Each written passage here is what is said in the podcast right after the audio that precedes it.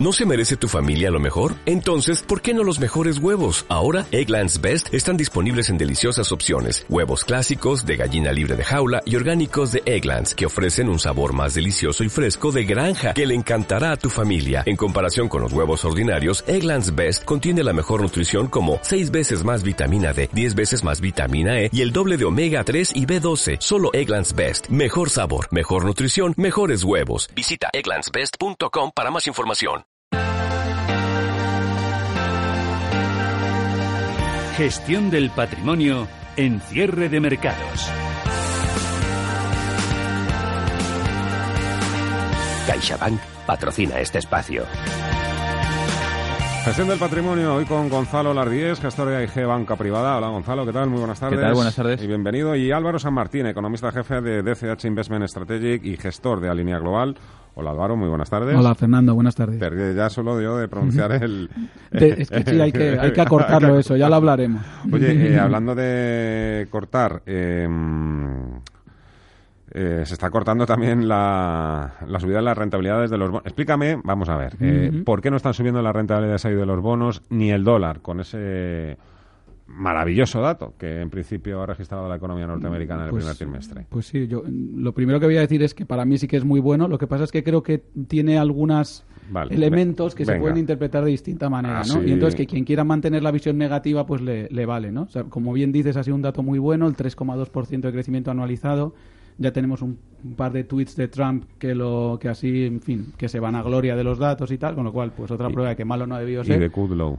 Y de Kudlow también, por supuesto. Pero que- Kudlow lo que dice es que hay que bajar todavía más los Claro que sí, hay que crecer al 5% y tal y bajar, bajar la tasa de paro a, a negativo, ¿no? Porque solo Trump puede conseguir eso. Pero bueno, ya lo veremos si lo consigue. No, lo que- Venga, ahora en serio. Cuéntame esos elementos. A ver, sabéis que el PIB está compuesto de varias cosas, ¿no? Y que hay, hay elementos que son más volátiles, elementos menos volátiles, ¿no? En este caso es verdad que una buena parte del crecimiento del PIB se explica por dos elementos que tienden a ser volátiles. Uno es la acumulación de inventarios y lo otro es la aportación del sector exterior. Entonces hay gente que está analizando el dato diciendo, bueno, en la medida en que ha crecido sobre todo por esos dos componentes, que no sabemos si en el siguiente trimestre se pueden dar la vuelta, pues es verdad que el dato, pues oye, pues a lo mejor no es tan bueno porque encima el consumo es verdad que durante el primer trimestre pues no ha crecido tanto, ha crecido solo el 1,2%, ¿no? Entonces digamos que esa es una manera de ver el dato que digamos que mantiene un poco la sensación de que bueno, efectivamente la economía americana pues ha perdido algo de fuerza Ya casi nadie creo que se atreva a hablar de recesión, pero yo creo que aquí hemos tenido varias tertulias donde casi yo parecía un loco diciendo que no veía recesión en la economía americana, pero bueno, lo que, lo que creo decir es que ahora ni los más negativos ven eso, pero había estos elementos, ¿no? ¿Cómo lo veo yo? Pues más bien lo veo en el, eh, yo veo el vaso medio lleno, ¿no? Porque es verdad que el consumo ha sido relativamente débil, pero es verdad dos cosas, son verdad dos cosas también. Una, que la economía americana ha tenido que absorber durante este primer trimestre el efecto del shutdown, el efecto del cierre de gobierno. Acordaos todo lo que nos preocupó en su momento, pues prácticamente estuvo todo el mes de enero el gobierno cerrado. Eso obviamente ha tenido un efecto negativo y aún así la economía americana ha sido capaz de crecer, lo cual, bueno, es un elemento de resistencia importante. Y luego, lo del que, que el crecimiento del consumo haya sido bajo en el primer trimestre hay dos maneras de verlo. Una, los que, los que son más pesimistas te dicen, oye, pues si ha crecido poco, pues seguirá creciendo poco. Yo más bien lo veo como una pausa más que un anuncio de lo que viene. ¿Por qué? Porque todos los fundamentos que apoyan el crecimiento del consumo son muy positivos. Los salarios están creciendo, el paro es muy bajo y por tanto los americanos tienen mucha seguridad en el empleo. En términos de riqueza neta, están en situación muy sólida, han bajado sus deudas, sus activos valen mucho más que antes, los tipos de interés son muy bajos, que eso también favorece el consumo, y en general los niveles de confianza son elevados. De hecho, a las 4 hemos conocido, después del dato de PIB, el dato de, la, co- de confianza en la Universidad de Michigan, que ha salido bastante positivo, 97,2 y, y con unas perspectivas de renta muy favorables. Entonces, yo que creo que, que el dato ha sido muy bueno y que a lo mejor es verdad quien dice que los inventarios no aportarán tanto en el siguiente trimestre, yo estoy de acuerdo, pero yo creo que es casi seguro que sin embargo el consumo crezca bastante más, con lo cual yo creo, para mí un crecimiento ahora mismo el 2,5-3% en la economía americana es perfectamente posible. ¿Tú crees que puede volver a reabrir el debate en la Reserva Federal sobre la necesidad de subir los tipos de interés? Pues yo te diría que todavía no, Fernando, por dos razones. La primera es que el, el dato de hoy también ha venido acompañado de un, de un dato que, que confirma que durante el último trimestre, del primer trimestre, pues la inflación no ha subido mucho. Ha salido el dato de este de inflación anualizada en torno del 1,3% la subyacente y por tanto eso también te refuerza y, a lo mejor te ayuda a contestar las segundas preguntas que me hacías por qué eh, los bonos están subiendo y las, y las tipos no suben, eh, el precio de los bonos sube pero los las tires bajan, ¿no? ¿Por qué? Pues porque la gente, digamos, puede seguir manteniendo el discurso de que hay muy pocos riesgos inflacionistas, ¿no? Con lo cual yo creo que es una especie de mini Goldilocks, ¿no? decir, oye, pues el crecimiento mm. va bien, la inflación no tal, pues sube la bolsa un poquito, que yo probablemente, vamos, no sé cómo acabará hoy, pero en fin, a mí me parece un buen dato para la bolsa. Y, sin embargo de tal. Pero dicho esto, yo creo que la Fed, bueno, sabéis que se reúne la semana que viene, yo creo que será una reunión de transición, la Fed no va a volver a virar a corto plazo. Ahora mismo la Fed la tenemos en, en wait and see, como dicen los americanos, o sea, esperando y viendo. Y, yo, yo, lo que sí que creo es que la Fed va a empezar a hacer un discurso más positivo sobre la economía americana. Nunca fue negativo, pero creo que se va a volver más positivo porque desde luego este crecimiento es muy superior al que ellos estaban esperando. Eh, Gonzalo, estamos en ese escenario de Goldilocks, como apunta. Yo digo que la gente lo cree, ¿eh? no, digo que lo estemos, luego con el, lo comentamos. Con el que tan cómodos se sienten los gestores de renta variable. Que no hay ni un enfriamiento ni un calentamiento, sino que estamos un poco en un punto intermedio en el que todo el mundo se siente. Bueno, eso habla, hablando de Estados Unidos. Estamos hablando de eh, Estados Unidos. Estados Unidos. así, pues hace cuatro días estaba echando pestes Trump de la Fed de a pesar del mal trabajo que habían hecho, que si no hubiese sido por su mal trabajo, pues el Dow Jones estaría entre 5 y 10 mil puntos por encima.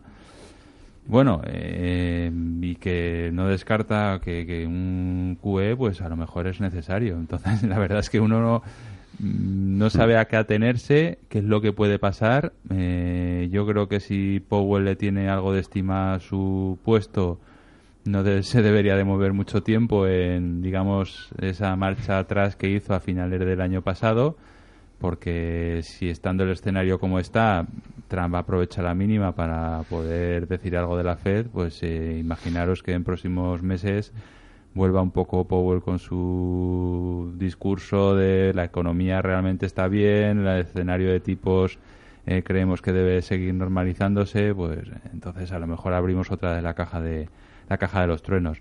La verdad es que en el resto del mundo las cosas no van mal. Los chinos han tenido que acometer un estímulo pues porque había ciertas cosas que empezaban a flojear. Aquí vamos bien. En Europa hay claroscuros. Eh, Alemania pues con todo el tema de, de algún episodio de incertidumbre a nivel industrial, pues el PIB se ha resentido algo. Ya veremos si es seguramente es algo coyuntural, pero ahí iremos viendo. Eh, dato de Corea el otro día también algo negativo. Entonces digamos que Estados Unidos es, eh, por el peso específico que también tiene, pues es importante, pero es digamos junto con algunos emergentes que han visto la luz en los últimos seis meses después de un verano bastante convulso en la parte de divisas. Y la divisa es otra cosa de las que creo que hay que vigilar en, en próximos en próximas semanas porque el dólar se está fortaleciendo prácticamente contra todo. Eh, con el euro prácticamente está en el máximo de los últimos meses y esto también está sucediendo con las emergentes. Recordar que una, uno de los problemas importantes que hubo en el año pasado era esa apreciación importante del dólar respecto a emergentes, la deuda que tienen emitida en dólares, esa deuda pues digamos que se crece en el momento que el, que el, dólar se aprecia respecto a sus divisas y en esta apreciación generalizada del dólar respecto a casi todo, pues emergentes estamos poco a poco eh, pues eh, yendo en la misma en la misma dirección. Entonces, pues bueno, Estados Unidos es la isla donde todo va bien, el resto del mundo pues hay que ir un poco más país por país y viendo cada situación. Pero bueno, en general el escenario pues eh, digamos que es positivo. Estamos viendo eso, precisamente que en el tema de resultados empresariales hay un gran contraste entre lo que están publicando las empresas americanas y las europeas. Eh, los, también es, eh, en general, compañías americanas, yo creo que al igual que sucede en, en, bolsa española, que, que no sé hasta qué punto lo que sucede en el índice es representativo de lo que sucede en la economía, realmente creo que gigantes como Amazon, Intel, Apple, eh, compañías de este tipo, pues no dejan de ser compañías americanas, pero son compañías globales. Mm. Y encima sectores de crecimiento, con lo cual la representatividad, lógicamente, pues sí que tiene un peso en, Estados Unidos, porque al fin y al cabo son compañías norteamericanas, pero que tampoco su exposición al consumo o a la evolución macro es, tan importante como puede suceder en, en, el caso del IBEX con los bancos, que a pesar de que la macro va bien, pues tienen una serie de problemas eh, por todo el escenario de tipos y demás, que a pesar de que la macro va bastante bien, pues es un sector cíclico y no está recogiendo esa mejora macro por la intervención del Banco Central. En el caso de eh, compañías norteamericanas sucede lo mismo. O sea, son compañías de las mayor peso son tecnológicas que se mueven por una serie de parámetros pues algo distintos o a lo mejor no tan directamente correlacionados con la evolución de la, de la economía.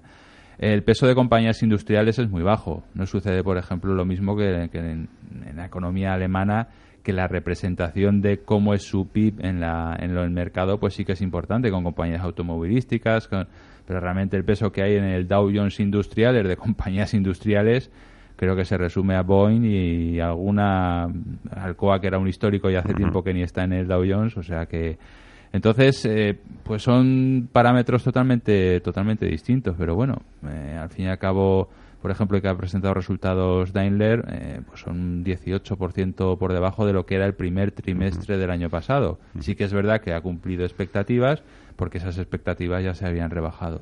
Entonces, eh, dependiendo del tipo de compañía o el tipo de sector, pues eh, digamos que hay disparidad en resultados y las estimaciones ya se habían bajado en muchos casos después de, las caídas o del enfriamiento de la última parte del año pasado. Están sufriendo sobre todo las más ligadas al ciclo económico en el caso de Europa. Daimler o Renault también hemos tenido. También es verdad que vienen de un escenario comparativamente muy, muy positivo que fueron los dos primeros trimestres del año pasado. Entonces, en todas las compañías industriales, eh, esa comparativa con el primer semestre del año pasado va a salir mal. Eh, va a salir mal pues porque hubo un cierto enfriamiento en la última parte, también estaban en un muy buen momento, con lo cual ha habido cierta normalización y esa foto en el primer semestre sí que va a salir muy distinta.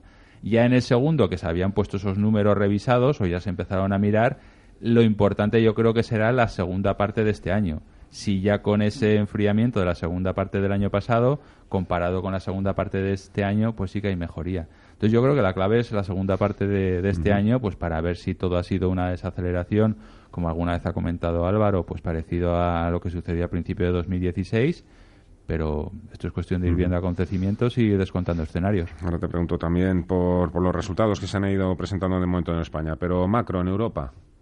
Bueno, pues macro en Europa. A ver. A ver, eh, los últimos PMI empezando por España porque es que bastante no me malos. los últimos PMI malos. El IFO tampoco bueno los PMI a ver voy, voy confianza por, en Francia tampoco bueno que... confianza en Francia 96 tampoco no es que sea no no, no si digo a ver si le pillo en alguna pero no. No es mi trabajo Fernando si me pillas no sé yo no te pillo en cosas tuyas seguro tampoco. No, a ver, los, yo creo, yo te diría que los datos, en, o sea, en Europa claramente somos la región donde, donde los datos macro nos está costando más empezar a mejorar lo apuntaba Gonzalo, yo creo que no es solo la fortaleza en la economía americana. China ha mejorado claramente los datos. De la otra cosa que veníamos hablando hace tiempo era China, Dios mío, China. Pues China tampoco, Dios mío, otra vez ha demostrado. hablando de China, perdona que, te, que te corte. Eh, posible fin o retirada de los estímulos, que también es algo con lo que se ha venido rumoreando durante toda la semana, que ha sido también uno de los... Sí, mira, a ver, eso es que ya me parece, no sé, voy a intentar respirar hondo antes de contestar, o sea, eh, a, los chinos les, les, critican cuando hacen estímulos porque entonces eh, aumentan los riesgos financieros y les critican cuando dicen que a lo mejor no son tan necesarios estímulos. No han hablado en ningún momento de quitar estímulos, simplemente la mejora macro ha sido tal respecto a las perspectivas demasiado negativas que había que mucha gente está empezando a preguntarse, uy, quizás no tomen tantos estímulos como estábamos descontando. ¿no? Entonces yo ante ahí diría, ahí, ahí diría dos cosas. Una, la mayoría de las rebajas fiscales han entrado en vigor el 1 de abril. Los efectos macro de esos no los hemos visto todavía en los datos, lo vamos a ver en los próximos meses, ¿no? Con lo cual, retirar estímulos, nada, le queda bastante la parte de estímulos. Y lo que es verdad es que si estaba gente esperando recortes agresivos en los tipos de interés en China, pues obviamente eso es, es, es muy difícil que se produzca. Pero la realidad es que el Banco de China nunca los había anunciado, ¿vale? y, lo que acaba de decir, de hecho, contestando estos rumores de retirada de estímulos es, oye, yo no voy a retirar los estímulos, voy a mantener una política monetaria que ayude a unas condiciones de crédito favorables y voy y de hecho voy a seguir promoviendo el crédito a las pymes, que sabéis que es uno de los problemas que hubo el año pasado. Con lo cual, yo creo que la probabilidad de que China dé un susto negativo en lo que queda del año es prácticamente nula. Otra cosa es que el mercado chino, pues a lo mejor recorte un poco si parte de la subida se explicaba por una esperanza excesiva en, en estímulos adicionales, ¿no? pero lo que es la economía china eh, sigue teniendo muy buena pinta. Ya hemos hablado de las dos economías principales del mundo. Si esas dos van bien, es difícil que el mundo en general va mal, porque vaya mal, porque además varias e-, em, economías emergentes, como dice eh, Gonzalo, la propia India, pues está dando datos bastante buenos. Y luego entramos en Europa, si quieres, ¿no? En Europa, como digo, es lo que más está costando, donde los datos macro es verdad que están siendo más pesados, pero yo sigo pensando que esto se debe, que esto va a ser un fenómeno temporal y que probablemente en la segunda parte del año vayamos a ver una mejora, que es de hecho lo que espera el Banco Central Europeo. ¿Por qué lo pienso? Por dos cosas. Una, porque primero porque mucha de la debilidad se concentra solamente en el sector manufacturero. No es verdad que los datos en general en Europa estén saliendo mal. Si uno mira los PMI de servicios o los datos del sector de la construcción, ve un dibujo completamente diferente de la economía, de la economía europea. ¿no? Y luego, más allá de eso, yo sigo pensando que los fundamentos para el crecimiento este año en Europa son relativamente positivos. Son positivos, en todas cosas, una de las cosas también que se señalaba aquí, que lo creo que lo decía Gonzalo, es que el euro está bastante más débil que máximos del año pasado. Venimos de 1,20 y tantos y estamos hoy en 1,11. Eh, y además no es solo contra el dólar, el euro se ha depreciado contra prácticamente todo es difícil que si tu divisa se aprecia y por tanto tú te vuelves más competitivo, pues lo vaya, tu sector exterior lo vaya a hacer consistentemente mal. Es difícil que si tu paro cae y, y los salarios de tus trabajadores suben, como ya está pasando en la eurozona, tu consumo lo vaya a hacer muy mal. Es, es, difícil también que si tu política fiscal se vuelve más expansiva este año de lo que lo fue el año pasado, que de hecho el año pasado no fue expansiva, pues de nuevo es un viento de cola para el crecimiento.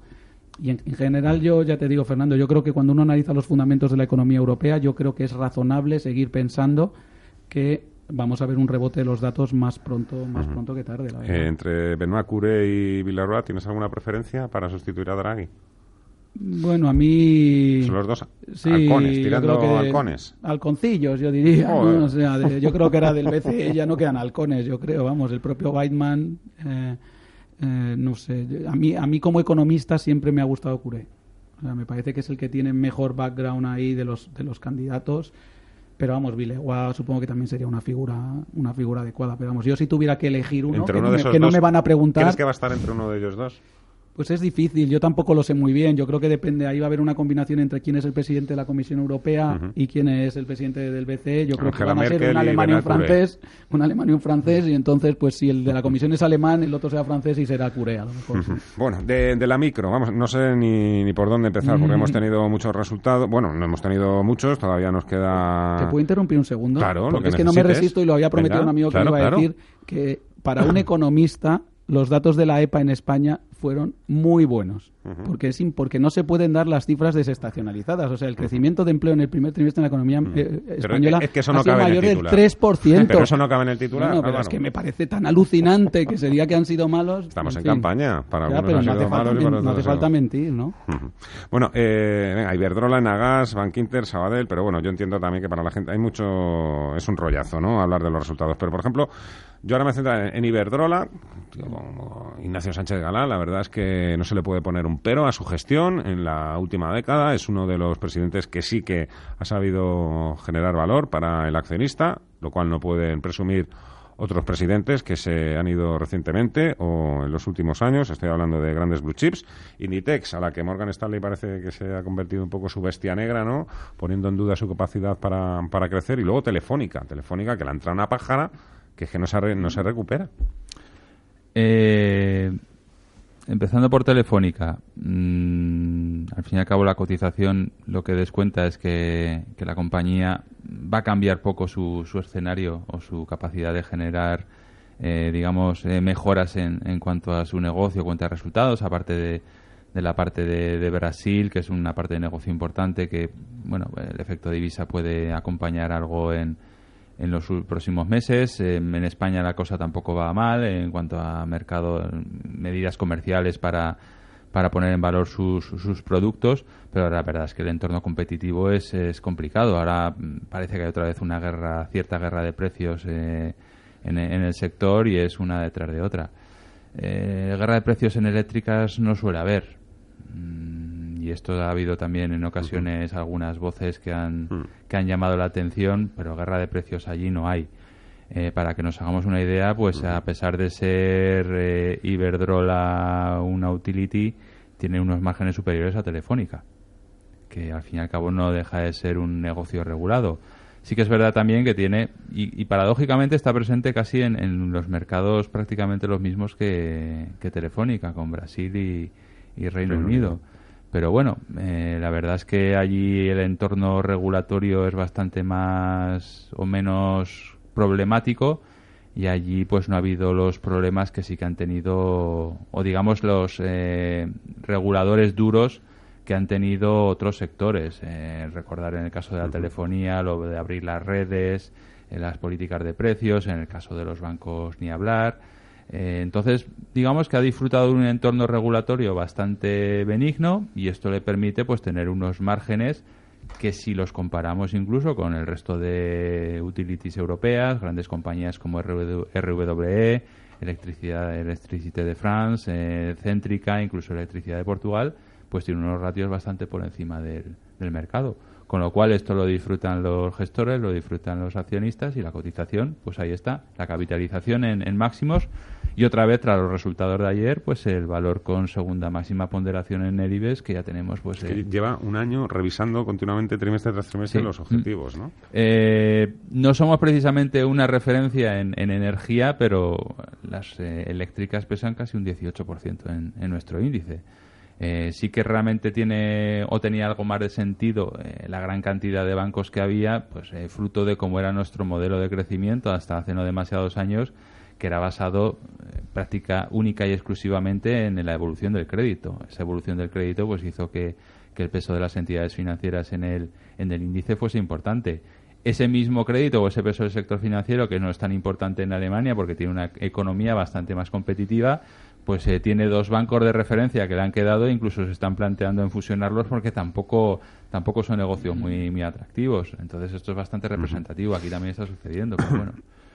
el tema está en que disfruta de un entorno muy favorable, eh, la macro va bien, la capacidad de mejorar ingresos está allí y bueno, el caso de Inditex, eh, pues sí, le tiene puesta la cruz eh, Morgan ya desde hace 6-8 meses. La primera baja de precio objetivo fue importante, creo que fue en agosto, a 21 euros y recientemente lo ha vuelto a revisar, bajar un euro más y está en 20. Eh, presentó resultados, eh, hubo una caída importante, resultó, resultó presentados el resultó el menor crecimiento en ventas, ¿no? En, El 13 de marzo cayó un 5, lo ha recuperado. Eh, ayer volvió a tener cierta debilidad por, por esta recomendación y como lleva un calendario un poco distinto que el resto de las compañías, pues no presenta hasta hasta junio. Pero bueno, parece que, que, las cifras también van a ser van a ser aceptables. A ver, Cuéntame, dime. ¿Te puedo hacer una pregunta, claro, claro. De, desconocimiento? Porque estabais hablando de Iberdrola, pero yo desde un no conozco el negocio, yo no sé valorar Iberdrola, ¿no? Pero, pero desde un punto de vista top-down, yo lo que veo, precisamente por esa diferencia de márgenes, es que hay un riesgo regulatorio ahí un poco en España y además en, justo a las puertas de unas elecciones que en mm. función de quién gane puede puede haber presión ahí, ¿no? Bueno, también quiero decir que no sé si hasta qué punto cuando las valoraciones... también Galán también a... Bueno, eso es verdad, que tiene presencia internacional. el, mayor peso sigue siendo sigue siendo España y el riesgo regulatorio es algo que en el sector siempre está ahí, pero lo que hemos comentado, el el tema regulatorio ha sido bastante benigno en los últimos 6 o 8 años. Solo hay que ver los abrazos que se ha dado con Pedro Sánchez. Eh, hay fotos. ¿eh? ¿eh? oye, hablando de Pedro Sánchez, que tengo que sacar como pueda el tema. Último día para hacer ajustes en la cartera de cara a unas elecciones. No sé si tú los has llevado a cabo o de estas cosas.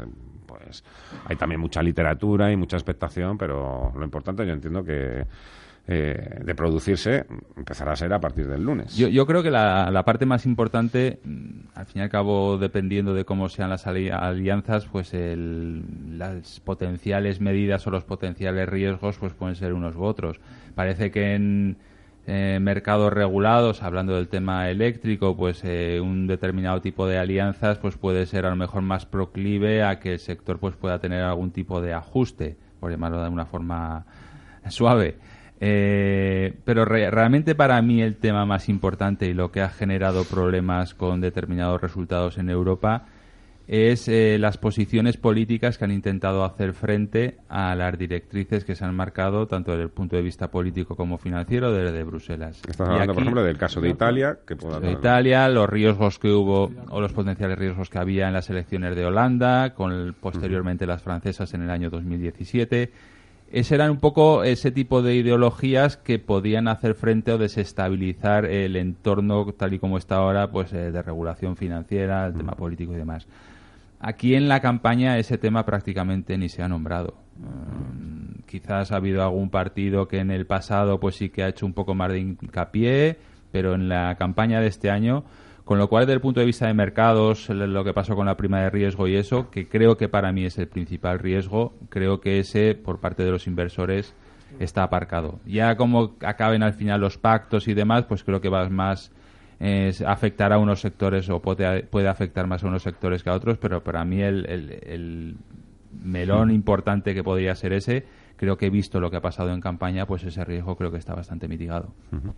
Vamos, estoy 100% de acuerdo. Yo creo que el riesgo era, es un poco ese y en España pues el, el debate antieuropeo no, no cuaja y se ven las encuestas que cuando le preguntan a la gente que seguimos siendo muy proeuropeístas, ¿no? Entonces yo creo que no hay ningún gobierno, ninguna combinación de las posibles que fuera a poner en duda eso, al menos en, un modo similar a lo que sucede en Italia. O sea, de hecho, pues hemos tenido, gobierno, de hecho, hemos, ahora mismo se supone que este último con año con Podemos en la ecuación y con los independentistas. Pero si es, que es lo que hemos tenido, Fernando. Bueno, con Podemos en el gobierno no. Bueno, pero pero no creo que Podemos va a perder influencia y peso relativo casi seguro respecto a la situación actual en comparación con el PSOE. O sea, que me parece difícil que vaya a condicionar muchísimo más las, las políticas. Y yo creo que, vamos, yo por lo menos que muchos de mis antiguos compañeros siguen en el ministerio, yo no veo que en el equipo económico actual haya ninguna posibilidad de imaginarme algo tipo guerrero con, con Europa. ¿no? Yo creo que además ese es un discurso que en España no da votos y de hecho yo creo que ya casi menos casi salvo en Italia a lo mejor o aunque tampoco vamos yo no sé si habéis seguido últimamente los últimos meses las encuestas del apoyo de la gente al proyecto europeo a la Unión Europea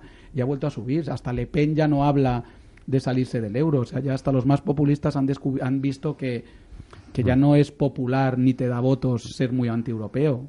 el propio gobierno italiano pues sigue así con sus cosas, pero ya no hay nadie, salvo algún loco que hable de cosas raras como parecía al principio, ¿no? Yo creo que si algo bueno está teniendo lo del Brexit es que es una vacuna contra digamos que ha hecho que, el discurso antieuropeo pierda mucha popularidad. Es un peñazo.